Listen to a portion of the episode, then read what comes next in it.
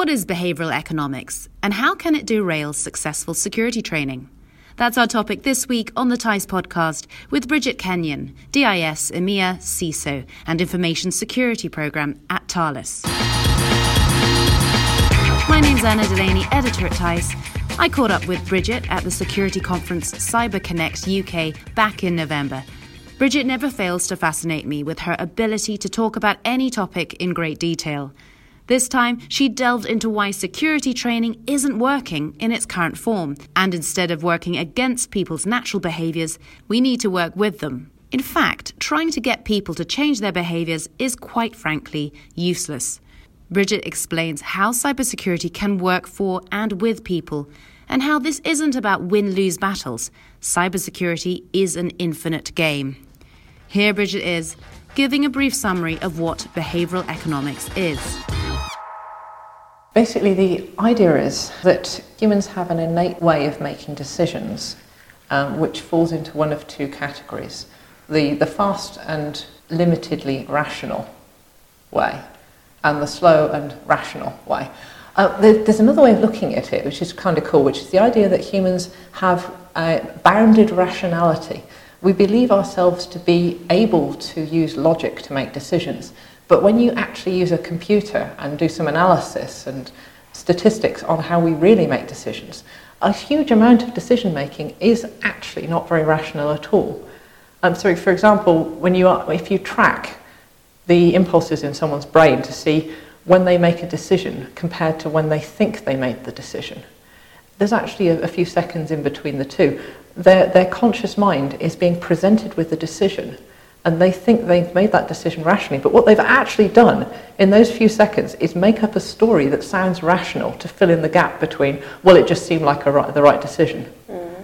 So behavioral economics is taking that into account and understanding that we are evolved to think fast, to run away from the tiger, to not jump off the, um, the precipice while running away from the tiger, to spit out food because it tastes funny to watch where everybody else is avoiding and avoid that too, without having to think about it too hard, because sometimes you have to make decisions historically and evolutionarily, if that is a word, you had to make decisions to survive. And in order to survive, you had to think fast.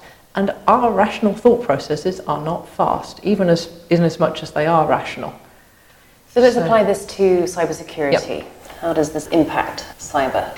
It means that people will make decisions on information risk, on cyber risk, and they will think those decisions are rational, but in fact they are, they are bounded rationality. They, people think they've made a decision based on the likelihood and the impact of a risk, and actually it's because they had um, a really bad night's sleep and they feel like saying no. but they, they can build a little story in between here and there that takes them to a, what looks like a, a fairly rational decision. In addition to this, you've got the system one and system two thinking. So people making decisions on cyber risk, they can use system one thinking, which is fast. And that's things like, oh, what did I do last time? What did people around me do? Quick, shortcut ways of making decisions. So instead, when you receive an email, to determine whether or not it's a phishing email, you can go one of two ways. You can go system one thinking, right, does this look like one I had before? Um, has someone else around me gone, oh, look, funny phishing email. Did I read an story about phishing emails this morning, so I'm feeling a bit more paranoid about these things? But very gut instinct, but very quick. And then you think, well, I don't like that, you get rid of it. Fair enough, that's quick. The system two thinking is when you sit there and you go through all these steps that people give you that you're supposed to go through to determine whether an email is a phishing email. And you can download these checklists. They're very they're designed for people who are in that that really step-based, rational, slow mindset. And you will come to a conclusion. You will be fairly confident on it, and there will be some rational decision-making process there. Maybe not as much as you thought there was, but you will have taken ten minutes on every email you receive, mm. and, and that's just not practical. So cybersecurity is about getting people so that they can make those snap decisions more reliably. Mm-hmm. So that they can manage their risk without having to slow their lives down. People do not naturally operate in a, a system two mode all the time because it, is, it takes time, it takes energy, and it takes focus. Do you want your staff spending their time and their energy and their focus on being cybersecurity experts, unless, of course, that's your business. Mm. It's bridging the gap. So, how do you bridge the gap? How do you, what's the key to changing behaviour? The key to changing behaviour is understanding that some behaviour is innate and you shouldn't be trying to change it. What you need to do is make the world easier for people to live in. For example, passwords. This is a, a particular bugbear of everyone I've ever met who's mm-hmm. had a password, which is that they can't think of a password, they can't remember their passwords. Um, they're continually concerned that people are expecting them to have 15 different passwords, even within a single organisation. Forget all the passwords you have for your home life.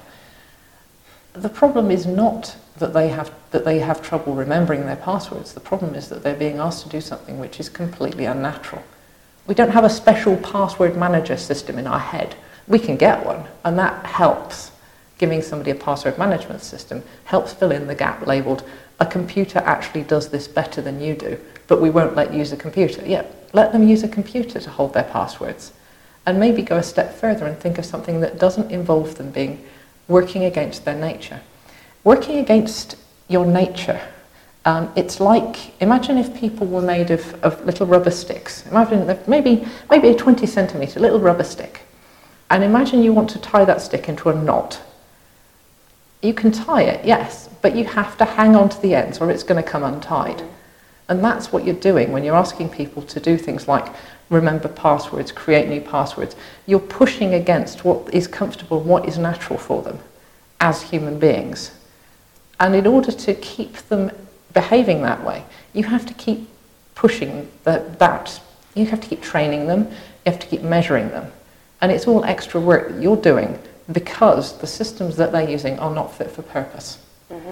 So, different people, if extending the, the pretzel analogy, tying people into pretzels or knots, have different levels of, of, of um, resilience. And in this case, the word resilience I'm using to, if you imagine, it's their, it's their tendency to spring back into their original shape. Some people need a lot more reinforcement, a lot more sort of hanging on to the ends of that knot for them not to spring back into their original shape, not to go back to how they were. The, the idea that this is appropriate is one of the fundamental misconceptions of cybersecurity, the idea that forcing people to, to change their behavior is the obvious solution to them not behaving the way you want. You need to find out why that's happening and then address the root cause. And in many cases, I'm not saying all cases, in many cases, it's because what they're being asked to do is essentially unreasonable. The IT systems are not operating to support people. They're operating to support processes, and then people are being expected to alter their, nat- their natural behaviours to also support these processes. So we are all becoming slaves to something which was supposed to help us. So, how can cybersecurity help support people? Two ways. One is helping, is looking at the user experience first. Make it easy, make it the default, make it something that people would do anyway they'll say, oh yes, that makes perfect sense, or oh goodness, why wasn't it always like this? That it's expensive, and that's the problem. People see that as being an unnecessary expense. But what you also want to do is compare that expense to the amount of money and effort you're spending trying to get people to change their behaviour and to maintain that changed behaviour once they have changed. In some cases, you can change, convince people or educate people to change behaviour and it sticks because that new behaviour is also consistent with how they would find how they would act naturally. So it's not like there's one true way that everyone naturally behaves. There are there are sort of points which are comfortable for people where they will they will they will settle and they will they will behave nicely in both states, if you like. But so much of cybersecurity and the technologies and the activities that we're asking people to participate in and to do require so much continuous effort because their natural state is not there, it's in another spot. Find that other spot and work out how to help security work for that person in that comfortable state. And you won't have to have training. The fact that you're having to do awareness training means that you've got something wrong in the first place. Yes, encouraging people to understand that not everybody is your friend. That, fair enough, you do have to teach people that Mm. But encourage, uh, teaching them how to create a password, teaching them how to vet a phishing email, teaching them how to update their computer. These are all things that are symptoms of the underlying problem, which is that the technology is not supporting the person. The person is having to fill in a gap that, they, that the technology has left for them. So is it about getting better technology?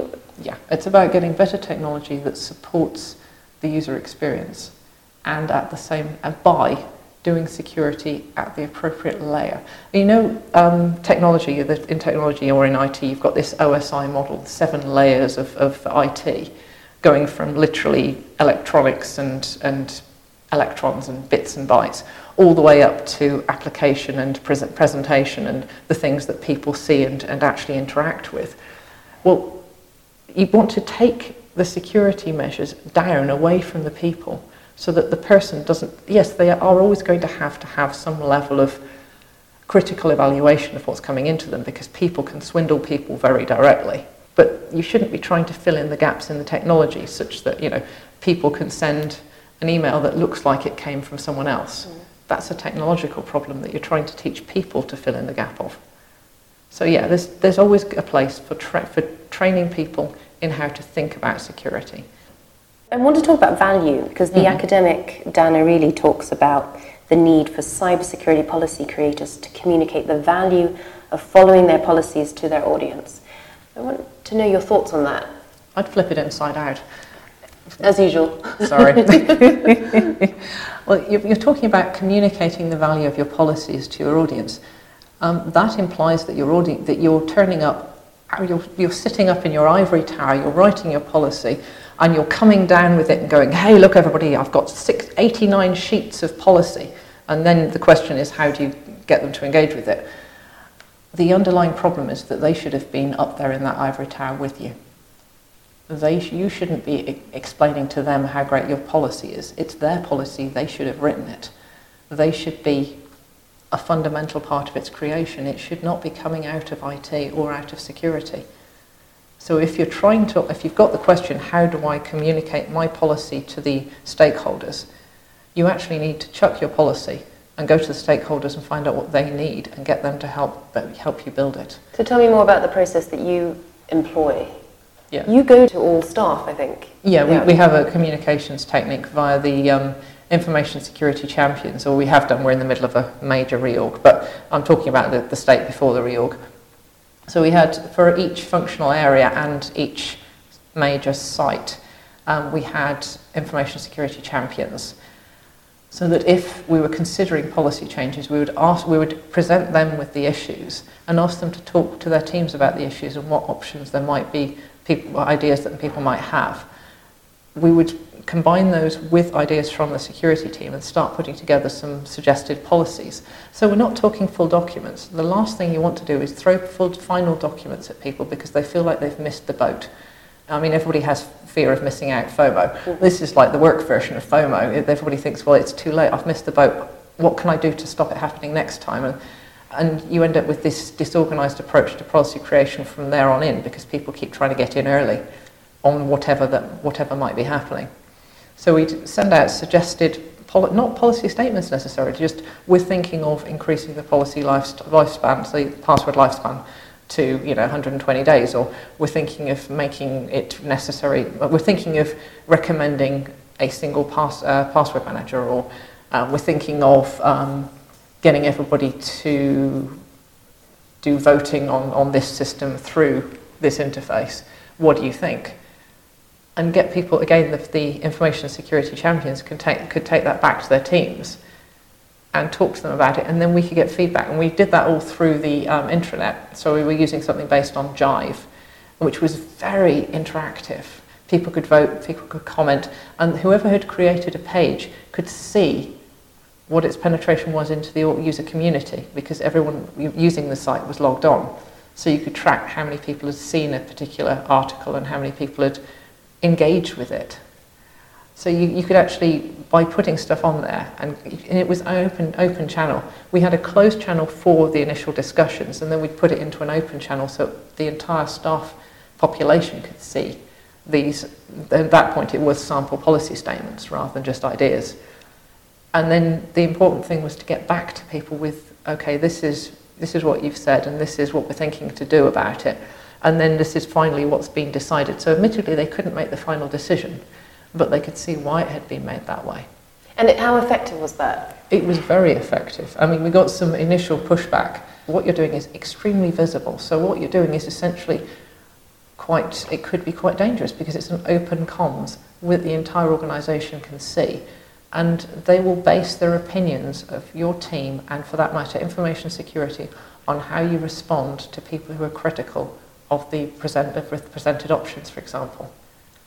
So you have to be very careful about how you respond be positive, but not not the sort of positive that says I, I love everybody's comments and then oh by the way we didn't do anything, or the type of the type of positive is is oh yes we did loads of stuff with your comments here's the response but not conveniently not addressing something that doesn't work.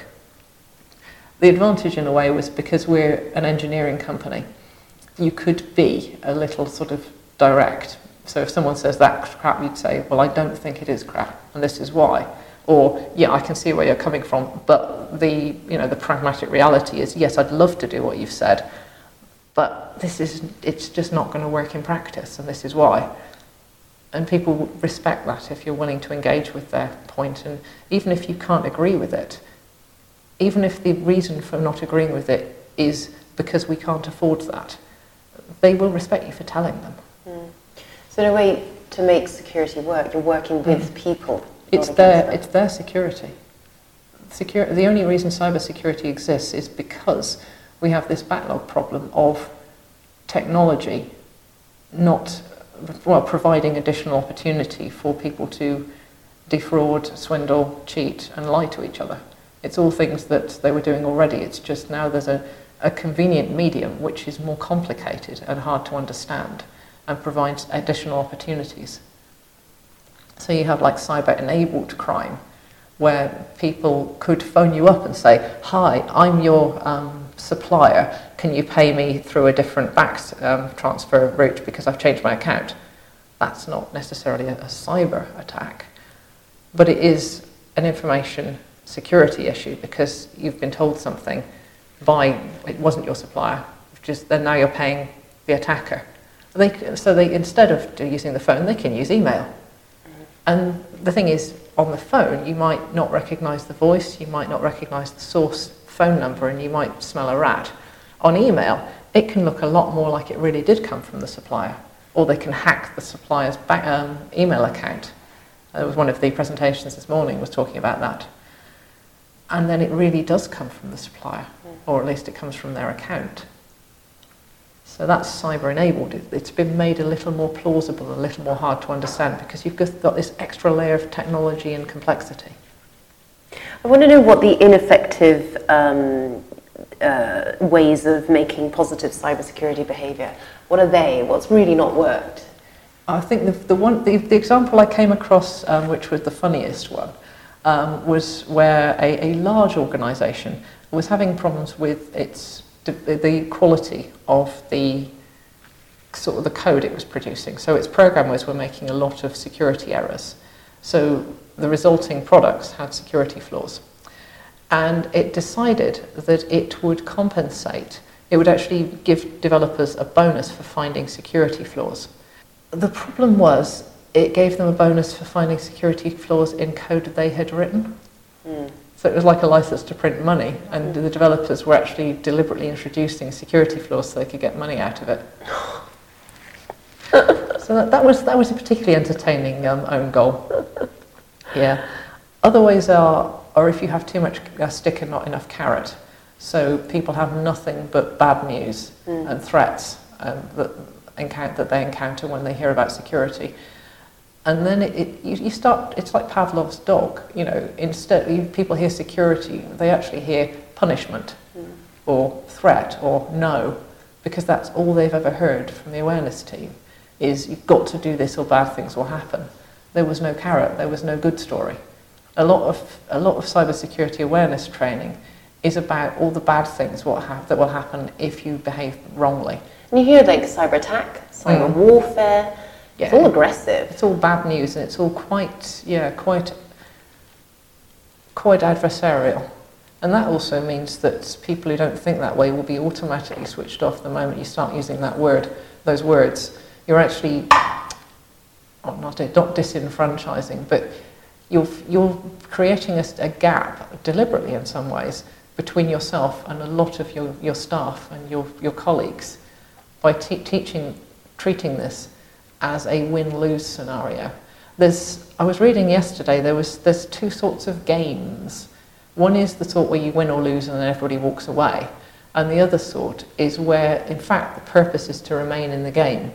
Like if you think about tennis, mm. there's two ways people play tennis. There's I win, you lose, and there's keep what they call keepy uppy, mm-hmm. when you're just trying to keep the ball in the air as long as possible. Good rally, yeah. Yeah, and in in some ways, people have been treating cybersecurity, or for that matter, business, as a finite game where you win and walk away, or you lose and walk away. Where in fact, what you're aiming for is to stay in the game, is to not lose so bad that you go out of business and there's no such thing as you won at cybersecurity and now you can go away. Mm. And there's a completely different set of techniques and strategies that you use if you're in an infinite game. I think that's where cyber needs to go. It needs to move away from this finite win lose, good bad concept and needs to be a lot more nuanced and a lot more long term. So, is that the key to resiliency? Mm, yeah. The, the, this is the sort of resilience where you you fall down and you can get back up. Mm. It's not the sort of resilience where you, you try and train people and they just keep reverting to their original behaviours, which is I like to use as the other the other sort of resilience. Mm. but yeah, the, the, the, ability to weather um, weather the storm and to, to come out of it. Maybe you have got a bit wet. Maybe you're going to have to go and, and change your shirt, but you can still make the presentation and you can still do your job. Bridget, thank you so much. No problem at all. It's been a pleasure. thank you. Thanks to Bridget. Lots of excellent thoughts shared there. That's all for this week. Do join us next time for more cyber conversations.